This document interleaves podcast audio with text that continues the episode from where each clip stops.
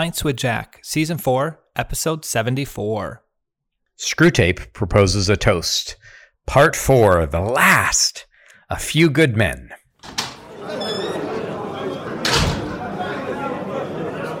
Welcome, everyone. Pints with Jack is your weekly C.S. Lewis podcast, where David, Andrew, and I break down and discuss the works of C.S. Lewis.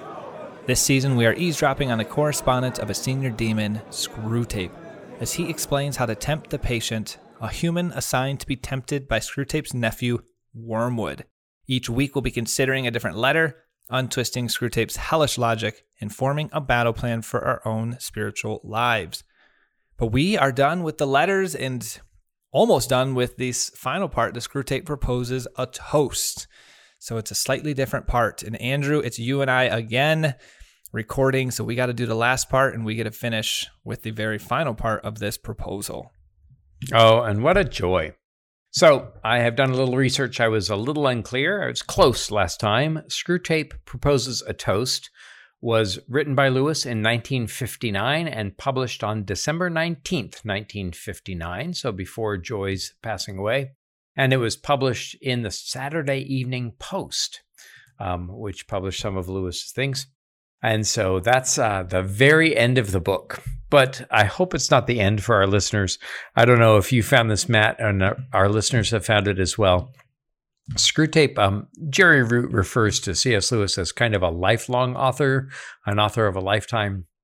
And Screwtape is one of those books that repays and gives good div- dividends year after year, read after read. And so I hope it's not the last time you and I and our listeners read Screwtape. Absolutely not. And before we jump in, I want to give a shout out uh, to D- David had mentioned this to me because he deals with much more of the communication side of things. But shout out to Gomer, I think it's Luke Gomer, uh, for subscribing after we advertised on his podcast. So David and I decided to take a stab at our first ever to try to spread the ministry to more individuals and get the message out there, advertising on the Catching Foxes podcast. And so we did a four part oh, advertisement. Fantastic. Yeah, we did a four part advertisement. And they're probably three or four times the listener base that we have. And we tried to think ourselves, these might be people that would enjoy C.S. Lewis. And so, first of all, if you're a listener from hearing that advertisement message us because I'd love to know that it was successful. Uh, but then we got a Where message. our advertising dollars at work. yeah. But then uh, we get a message from the person that runs the podcast and he's and he's like, Oh, just subscribed, really loving it. And so David sends me and we kind of start chuckling that after we advertise he he starts listening to podcasts, which is great. at least we got someone to come over. I don't know if we need to use our advertising uh, budget to to encourage new new listeners, but you know we'll take them any way we can get them. I just exactly want to right. acknowledge the Pints with Jack podcast for uh, so much good in my life in the last couple of months. Um, I was invited on the uh, Inklings Variety Hour to speak about Have Faces, and that was great fun. Um, in part through the the Pints with Jack podcast, came to the attention of Libby John and her Art and Faith podcast and had fun talking about the, the results of fairy tales.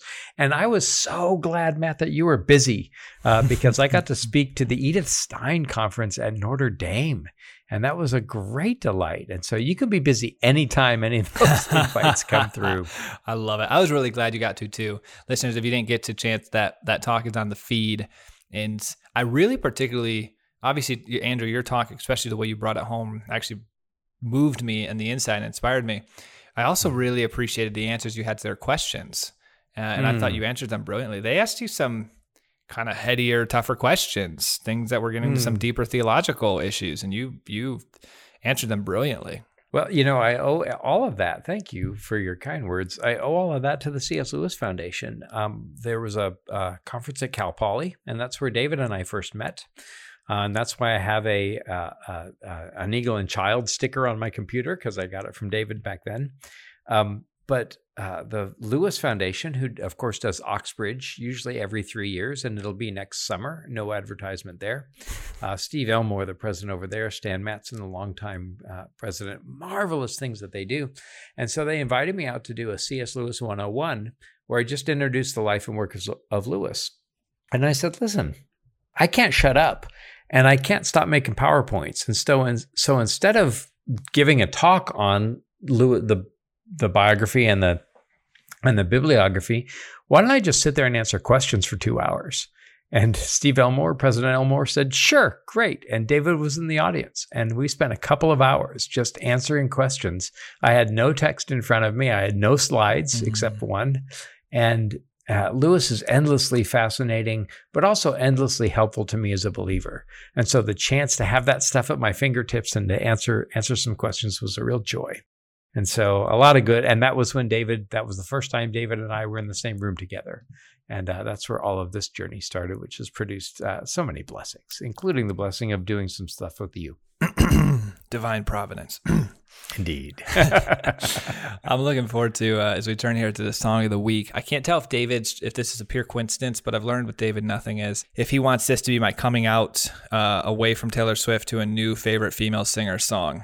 Uh, so I I had recently watched the Pink documentary on Amazon Prime oh. because I have no streaming services, but of course I have Amazon Prime to ship stuff, and I wanted a movie one night and those advertising the banner, and I was like, she is awesome. And I text David, I go, I think Taylor Swift has been dethroned. And I don't think it's a coincidence that now that I'm, this is the first time I'm back recording, like last week, but we're actually all doing this the same day. Uh, that there's a pink one in here. I think he wanted me to oh, share good. this, guys. Taylor Swift is no longer the number one. It's now pink. Okay, good. and uh, the song of the week is Raise Your Glass. And so here's some of the stuff from it. So raise your glass if you are wrong in all the right ways. All my underdogs, we will never be never be anything but loud and nitty gritty, dirty little freaks. Won't you come on and come on and raise your glass? Just come on and come on and raise your glass. And I think this was actually David wrote here, suggested by a listener, Carmine, who sent this in. And so it fits okay. with the toast and everything. Oh, good. Well, I'm always looking for a new documentary, so that's going to be on the list. We're going to watch Pink maybe tonight. so I, I, have weird taste in stuff, so I don't know if I should stand behind that. I'm not quite sure you'll it'll be your cup of tea, but I look forward to hearing your analysis on it. Listen, it's when it comes to pop singers, I don't think it's a cup of tea. I think it's a can of soda. But um, uh, we we haven't delved deeply into my deep and inveterate love of boy bands, and so maybe we'll save that for another time. But um, we could if all you gave me was Hanson and the Jonas Brothers and New Kids on the Block and the Beatles, I'd be uh, plenty happy. So uh, maybe we can we can outrage and discuss David together. I love it. Good. What's our quote of the week? So I chose this quote of the week because it continues nicely off of last week's. Which, if you remember that idea of "I'm as good as you," that concept, well, we're going to build off that this week. And so here's the quote: mm-hmm. "I'm as good as you." Is a useful means for the destruction of democratic societies. Hmm. But it has a far deeper value as an end in itself, as a state of mind which necessarily, excluding humility, charity, contentment, and all the pleasures of gratitude or admiration, turns a human being away from almost every road which might finally lead to heaven. Ooh.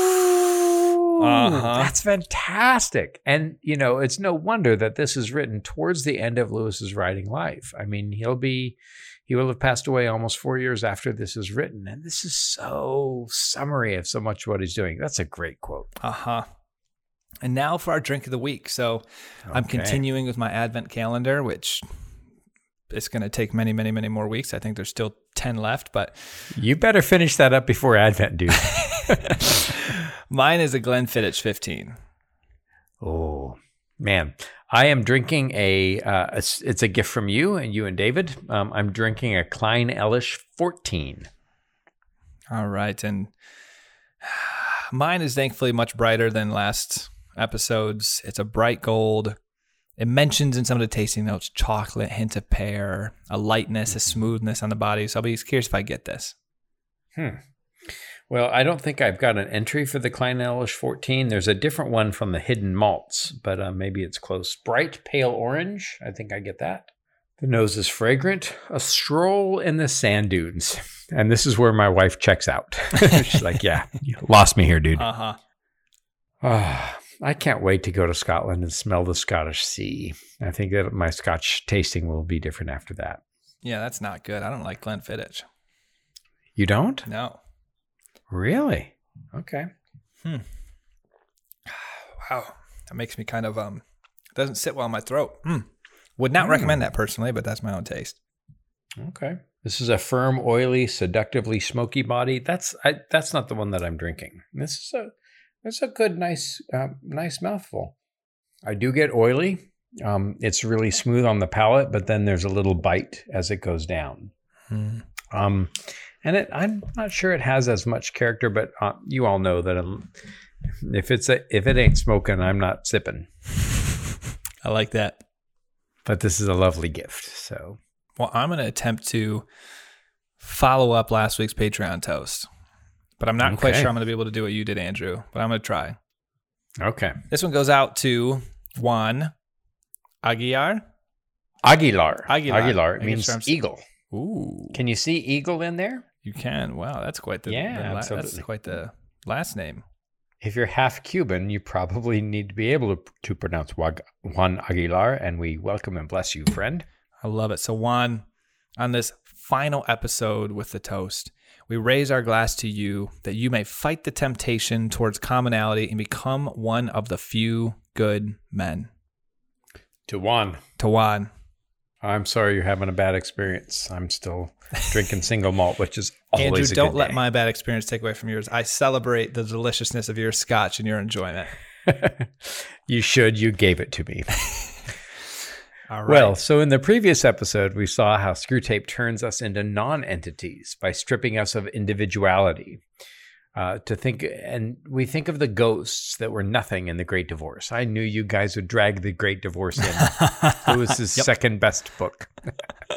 I love it. And so on today's uh, section of Screwtape proposes a toast. A few weeks ago, uh, we had a different chapter summary, um, and uh, here is the hundred-word summary penned by Matt. In this week's letter, Screwtape continues to detail the masterful plan towards the complete loss of individuality. He begins with the education system, a natural spot to make sure no one feels inferior. The I'm as good as you are idea. When education is conquered, we lose good and strong individuals. This leads to the destruction of democracy from the inside out. Finally, the ultimate end is achieved the destruction of the individual and the necessary material to get into heaven. Well, and I think that we would be remiss not to mention um, Michael Ward has just done uh, a new edition of Abolition of Man, published on Word on Fire, which published uh, Holly Ordway's marvelous book on Tolkien recently. And he also published Michael Ward, the Planet Narnia uh, scholar and the, the dean of C.S. Lewis scholars, wonderful guy. Um, and he's also published a guide to Abolition of Man called After Humanity a guide to C.S. Lewis's Abolition of Man, and you can get both. Uh, the the book is twenty four ninety five from Word on Fire Academic, and it also comes with a companion copy of Abolition of Man. It, th- to me, that's one of the thickest, densest, most difficult books of Lewis, and so I'm deeply grateful for Michael Ward to uh, to to issue this guide. And it talks a great deal about education. And so I think that we can see these as, in some ways, partners. I love it. Well, and speaking of education, that leads us right into this week's chapter beautifully. Because last week we talked so much about these different applications as we saw of I'm as good as you are. Well, this week we're going to see how that continues to permeate through society and how it's a progression that ultimately leads to the end and the loss of individuality. And we're going to start with the education system. Here's what Screwtape says The basic principle of the new education is to be that dunces and idlers must not be made to feel inferior to intelligent and industrious pupils. That would be undemocratic. The difference between pupils, for they are obviously and nakedly individual differences, must be disguised. At schools, the children who are too stupid or lazy to learn languages and mathematics and elementary science can be set to doing things that children used to do in their spare time. Let them, for example, make mud pies and call it modeling. But all the time, there must be no faintest hint that they are inferior to the children who are at work. Whatever nonsense they are engaged in must have, I believe the English are to use the phrase, parity of esteem. An even more drastic scheme is not possible. Children who are fit to proceed to a higher class may be artificially kept back because the others would be would get a trauma. Beelzebub, what a useful word, by being left behind. There's so much there between parity of esteem. I thought that interesting part of it would cause a trauma if they Yes. feel less. I'm like, wow, that's kind of what we talk about today. I have a story I'll tell in a sec on that too. Well, and I again don't want to be overly political. In fact, I don't want to be political at all. I want to be theological. Um, but I've seen that in some places they're eliminating some of the advanced classes so that it doesn't make people feel inferior. And um, I've certainly seen in my long educational career lots of people who were unsuited to college perhaps you know being encouraged to go to college and lewis addresses this in 1960 and here we are in 2021 examining some of the same things It's interesting. I we were doing a program for a not for profit I'm a part of with uh, a college. I'm going to be super vague with all of this, but it'll, the point will be here. Uh, we were doing a program where we had about 300 college students apply for it. We can only choose 100. And one student emails later that uh, they were very disappointed that they didn't get accepted into the program, and actually used like language of it's it's distressing to me and distraught that I'm not a part of this. And I, and we went through and we tried to be very objective with this. So we reviewed everything of this individual, and they were probably one of the worst in the sense that they answered essay questions that we asked with the least amount of words possible, the most generic and nothing. It's like it wasn't even close. But it was the first mm-hmm. time I'd ever experienced someone who put zero effort into being a part of the program, but was distressed and distraught that that we did not accept them.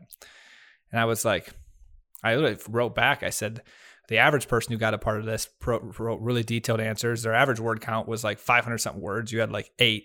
it was, I was just like, sorry, it was, we're not going to make room. You didn't try. mm-hmm. Felt bad, but yeah. as listeners may know, I spent 13 years in the professional educational uh, realm before attending seminary. I mean, I was a high school teacher for 10 years and uh, a college teacher uh, before that for three years. And I had to actually, I remember very clearly a kid who, you know, showing them on the board, here's the numbers that you've gotten, and the highest that you can get is a 78, and there's no way that you can get a B. You just haven't done the work. And watching that disappointment on their face. And and uh, you know, I could we could talk about grading, you know, forever. But one of the points that we brought up last time is I want my surgeon to be smarter at medicine than me, Yes. right? I want my financial planner to be smarter at numbers than I am, and it's not a diff. It's not a a bad thing for some person to have more intelligence or more ability in this area or that um, than others. But um, like Lewis said in uh, last week, you know what democracy, Screwtape has perverted democracy to chopping off all the stalks of wheat until they're all the same size, even though that helps you to lose most of your crop. And we we need the differences. Um, and as we'll find out in, I think it's in in the Four Loves, um, you don't have to be intelligent to be a good and helpful believer. And there are going to be varieties of intelligences, and that's by design. And God can use and bless that. So Screwtape, although wants to wants to stir up some trouble, as is typical. And the one caveat I'll make as we go through this, guys, is some of Lewis' languages language comes across a little intense, like stupid people and dunces. Mm-hmm. We don't want to. We want to be careful. I mean, there's certain people who academically just weren't as gifted. That wasn't one of their talents, and that's okay. Mm-hmm. I think what's more being referred to is people lazy and just w- wasting away their talents and gifts and not really putting any effort in. You know, you someone might actually be unintelligent in an area, but working really hard. That's mm-hmm. not what's being referred to here. No. And one of the one of the the, talk, the talks I give my students is the difference between intelligence and ignorance. And ignorance is not knowing, um, uh, not knowing something. And we all have a great deal of ignorance. Thanks be to God, it can be expanded. Um, and in Mere Christianity, Lewis says that our call for any of us is to be as bright as we can be and to work as hard as we can. And so, although thank goodness there's a wide mosaic of of, of differences, um, and some people are going to be more intelligent than others.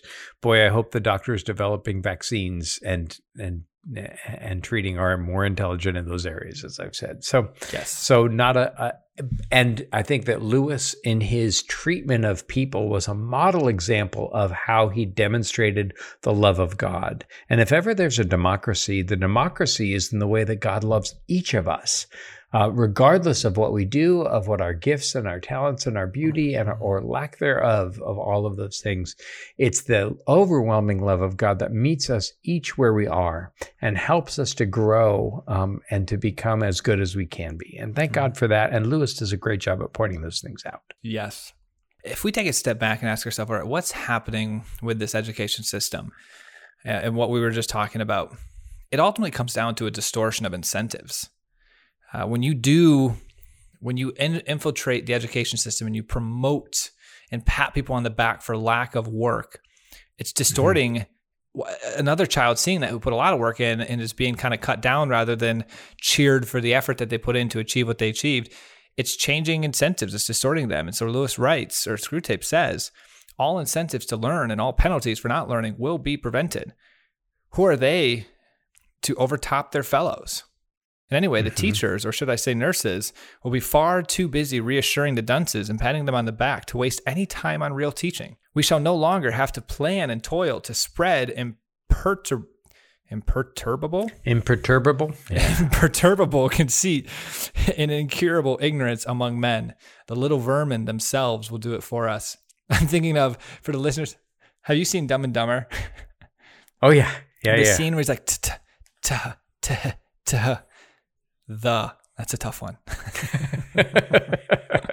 Imperturbable. It comes uh, from that uh-huh. wonderful word of of, of turb, uh, turba, meaning storm, and people who cannot be shaken in their in their own conceit, and that's what mm-hmm. um, that's what Screwtape is doing with democracy through education is trying to make everybody feel that they are equally good and equally smart and equally learned and it's a it gives false conceit to those who aren't, and it gives um, disappointment to those who have really worked hard um, at, at what they've done. Remember that Screwtape is always trying to tempt us to pride and towards hatred and against humility and mostly against love. And so sometimes you see this. And you know, I've I saw it in in education, kind of the leveling out of grades, grade inflation, you know, pass this one along. I didn't experience that in any of the schools that I taught, but certainly there's this kind of pressure to against having somebody face the consequences of their behavior. You didn't work and now you're getting a bad grade.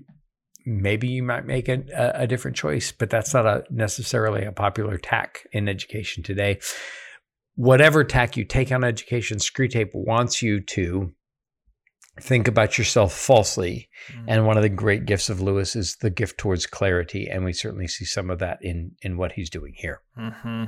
And as this all progresses, this is mm-hmm. what we get to, and this is why we chose the title that we chose to. Yes, you know, we're having these individuals that are constantly patted on the back. We have individuals that can never handle being considered inferior. We have individuals that, if they are striving for excellence, are being cut down. They're not mm-hmm. being mm-hmm. championed or cheered. Mm-hmm. And so mm-hmm. what you get is you'll end up getting to a democracy that does not want great individuals.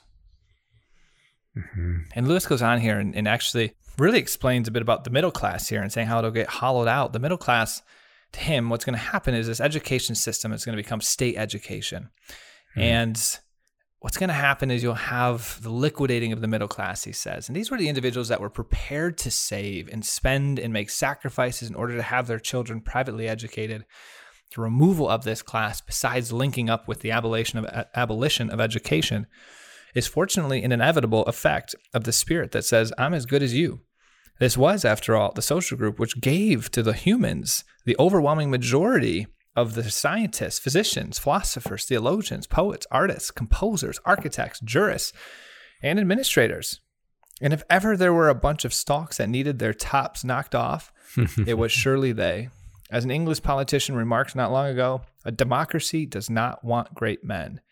Now, don't forget, guys, this is Screwtape speaking here. Mm-hmm. As we get into this, it's not Lewis writing this. This is what Screwtape is saying he wants to happen.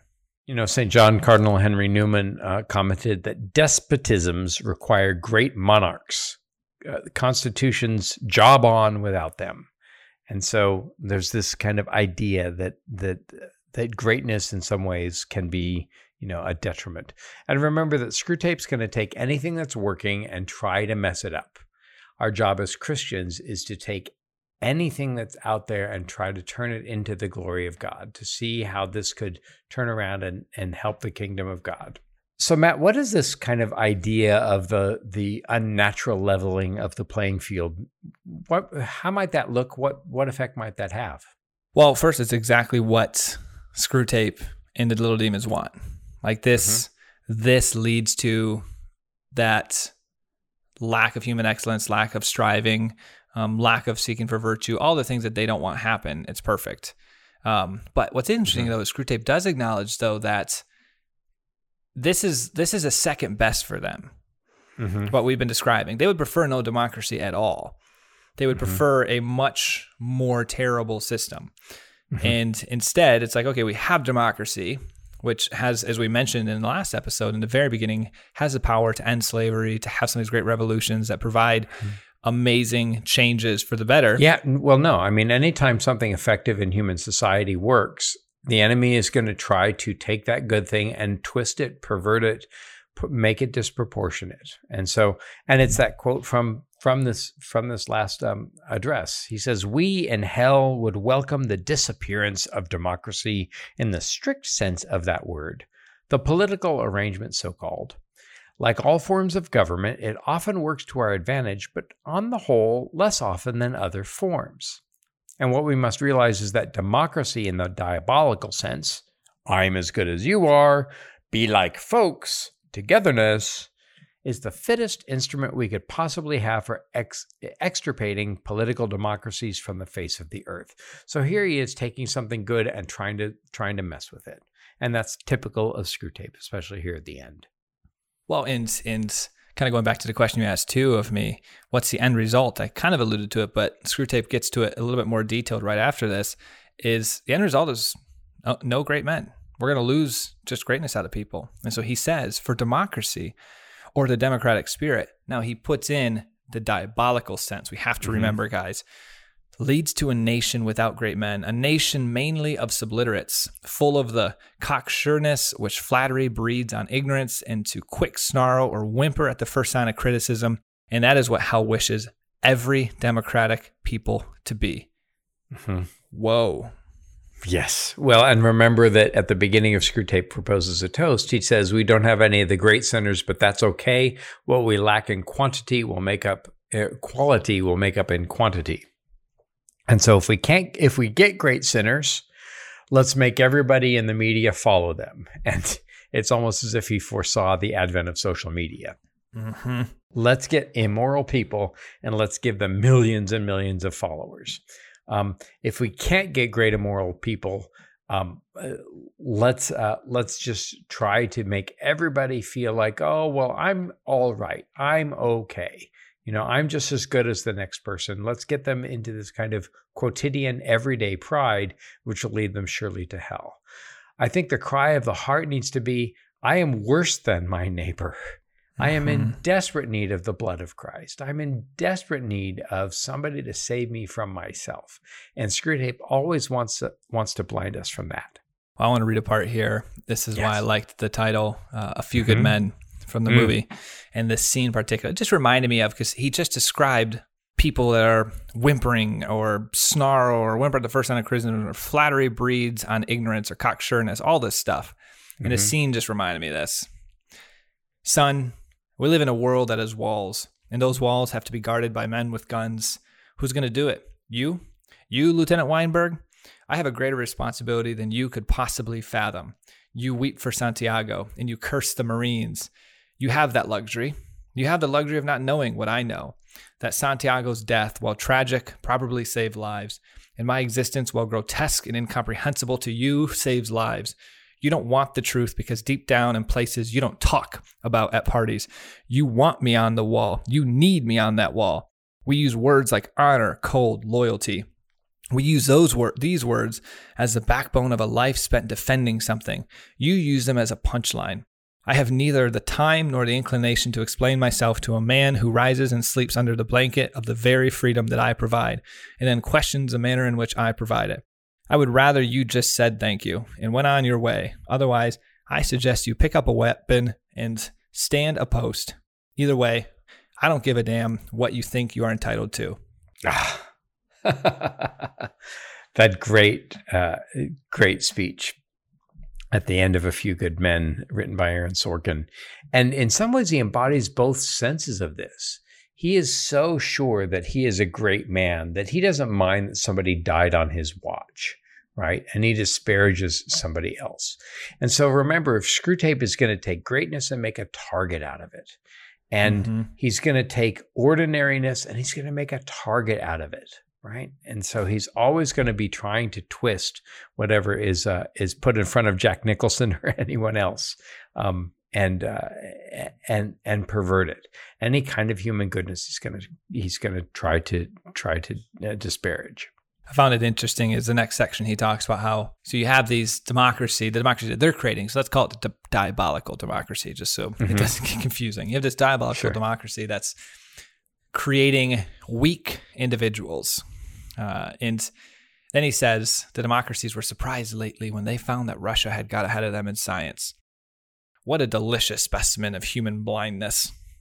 I thought it was so interesting and such a true point. Like we even have this today where mm-hmm. we're not promoting the right things in the United States, where we have so much benefit and so much incredible things that could continue propelling us forward and you have other countries because we're kind of becoming lazy and complacent and championing bad behaviors and just patting everyone on the back and great inflation that these other schools in these other countries are passing us. Like we're one of the worst developed countries in the math and sciences. It's amazing. And so I was thinking of that when I read that. Absolutely. And it's it's typical Screwtape. You know, he's going to make us proud of how how kindly we treat everybody. In the meantime, other other nations are going to surpass us.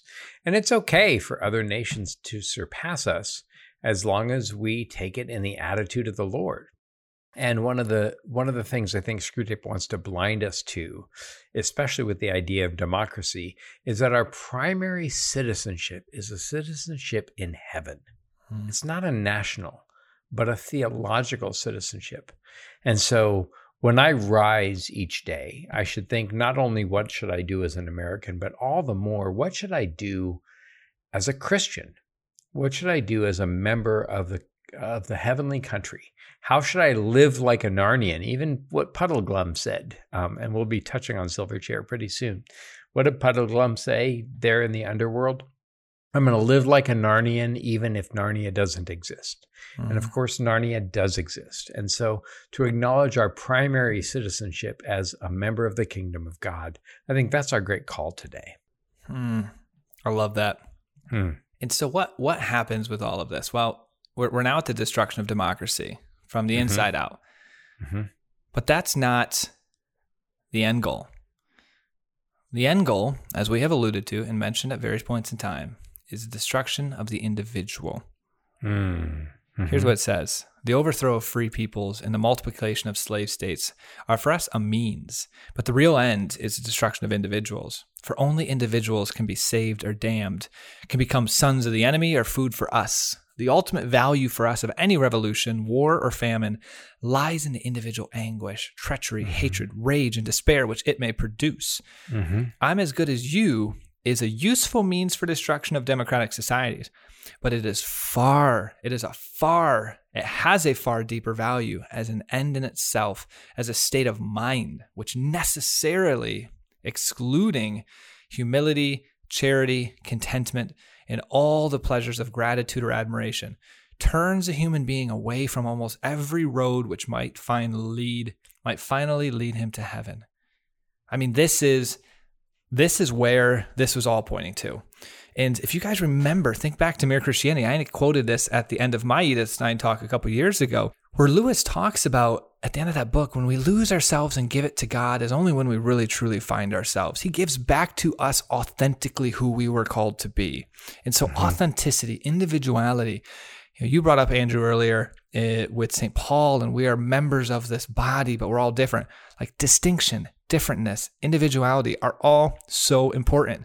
Which actually, thinking back to that that pink song in the beginning. It says, raise us glass, our freaks. You know, a little bit interesting language, but the point is our individuality. We're raising our glass to our differentness. You know, that's a beautiful thing. You know, this is one of the last things that Lewis wrote. And here he, we see him tying the themes, as I've been beating the drums for for the last many years in my own work, mm-hmm. and and just by reading Lewis, humility, the opposite of the great sin. And I would I would challenge us with a definition. Humility is not to grovel. Humility is to think of myself in exactly the same way that God thinks about me. Mm-hmm. If I were to say I'm a great golfer, that would not be true. I don't golf unless there's a windmill involved, for goodness sakes. if I were to say I'm great at math, that would not be true. If I were to say that I have some gifts in teaching and in writing and in speaking, well, these are gifts that God has given me, and to acknowledge them is to agree with God. To deny them would be to deny that God, for whatever crazy reason, has given each of us some of these gifts. Humility is not to be morose, it's to realize that I have gifts, I lack others, and this is by the design of God, and to give thanks to Him.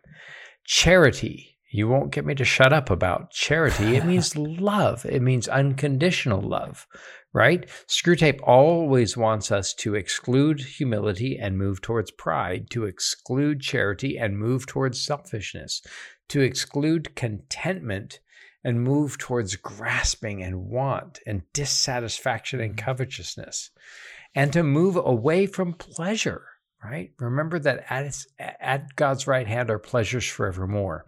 And Screwtape earlier in the letter said you allowed him a real pleasure to read a book he liked and to spend time with people he enjoyed. Admiration, gratitude, to turn away from almost every road that might finally lead him to heaven. Ultimately, it's out of ourselves, like Lewis says at the Mere Christianity, out of ourselves into Christ we must go. And look for yourself, and you'll only find rage, ruin, and despair. But look for him, and you will find him.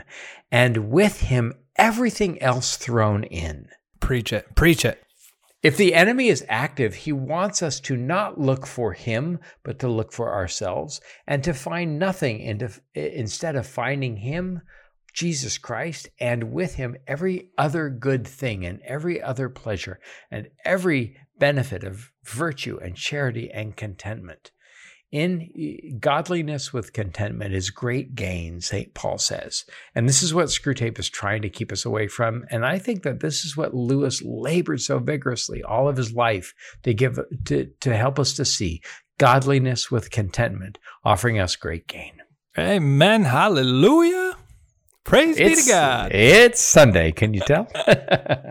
Oh, Andrew is just dying to get in front and give homilies that just blow the church away. I could tell. One more year of seminary, and then then somebody's going to be subject to me. well, let's turn our attention now to the toast. Andrew, there's a lot here, so I think we just read it all and we unpack it. And because it's I feel marvelous, it is, and I feel you have a better ability of reading and preaching, so I want you to do this. Well, you honor me, and um, and and I won't deny your request. Um, but it's again, and and I was so struck by this when he talks about the Pharisee. He talks about the extremes of both parties, political parties, whatever kind of parties, and it's one of the great tricks of Screwtape. So, uh, so listen carefully. Fill your glasses. This is Screwtape with his final toast. What is this I see? What is this delicious bouquet I inhale? Can it be? Mr. Principal, I unsay all my hard words about the dinner. I see and smell that even under wartime conditions, the college cellar still has a few dozen sound old vintage vintage bottles of Pharisee. Well, well, well. This is like old times. Hold it beneath your noses for a moment, gentle devils. Hold it up to the light. Look at those fiery streaks that writhe and tangle in its dark heart as if they were contending. And so they are. You know how this wine is blended? Different types of Pharisee have been harvested, trodden, and fermented together to produce its subtle flavor. Types that were most antagonistic to one another on earth Some were all rules and relics and rosaries. Others were all drab clothes and long faces and petty traditional abstinences from wine or cards or the theater. Lewis is talking here, by the way, listeners, about Catholics who are consumed with rituals and fundamentalists who are concerned consumed with rules, and he has combined them together to make a vintage wine of Pharisees. Phariseeism is a danger on both sides. Mm-hmm. Both had in their in common their self-righteousness and an almost infinite distance between their actual outlook and anything the enemy really is or commands. The wickedness of other religions was the really live doctrine in the religion of each. Slander was its gospel, and denigration its litany. How they hated each other up where the sun shone. How much more they hate each other now that they are forever conjoined but not reconciled. Their astonishment, their resentment at the combination, the festering of their eternally impenitent spite, passing into our spiritual digestion, digestion will work like fire, dark fire.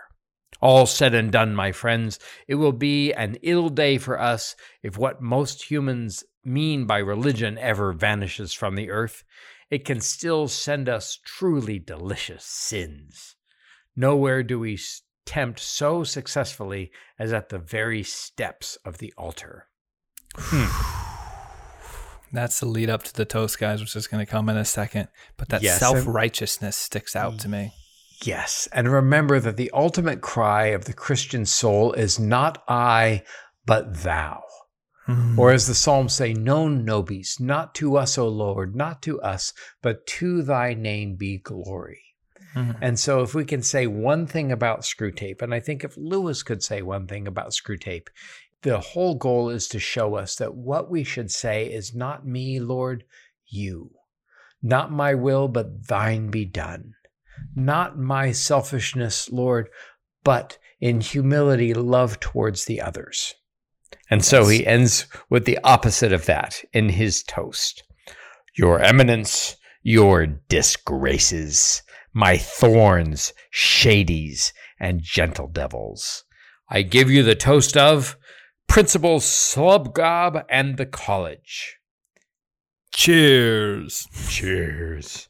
but we don't toast that. We toast to the love of God, to the humility of Christ, to the great lowering of Jesus to come and the incarnation and the cross and the resurrection in this Easter season, in this post Pentecost season, in this season in which we remember that Christ humbled himself we too humble ourselves that we may be listed, lifted up and that grace may come to us. So our toast is to love and to grace and to Christ, and that may at the end of this book, at the end of this this episode, at the end of this podcast, and the, at the end of our age, may He come again and save the world by His great love for us. Cheers. Cheers.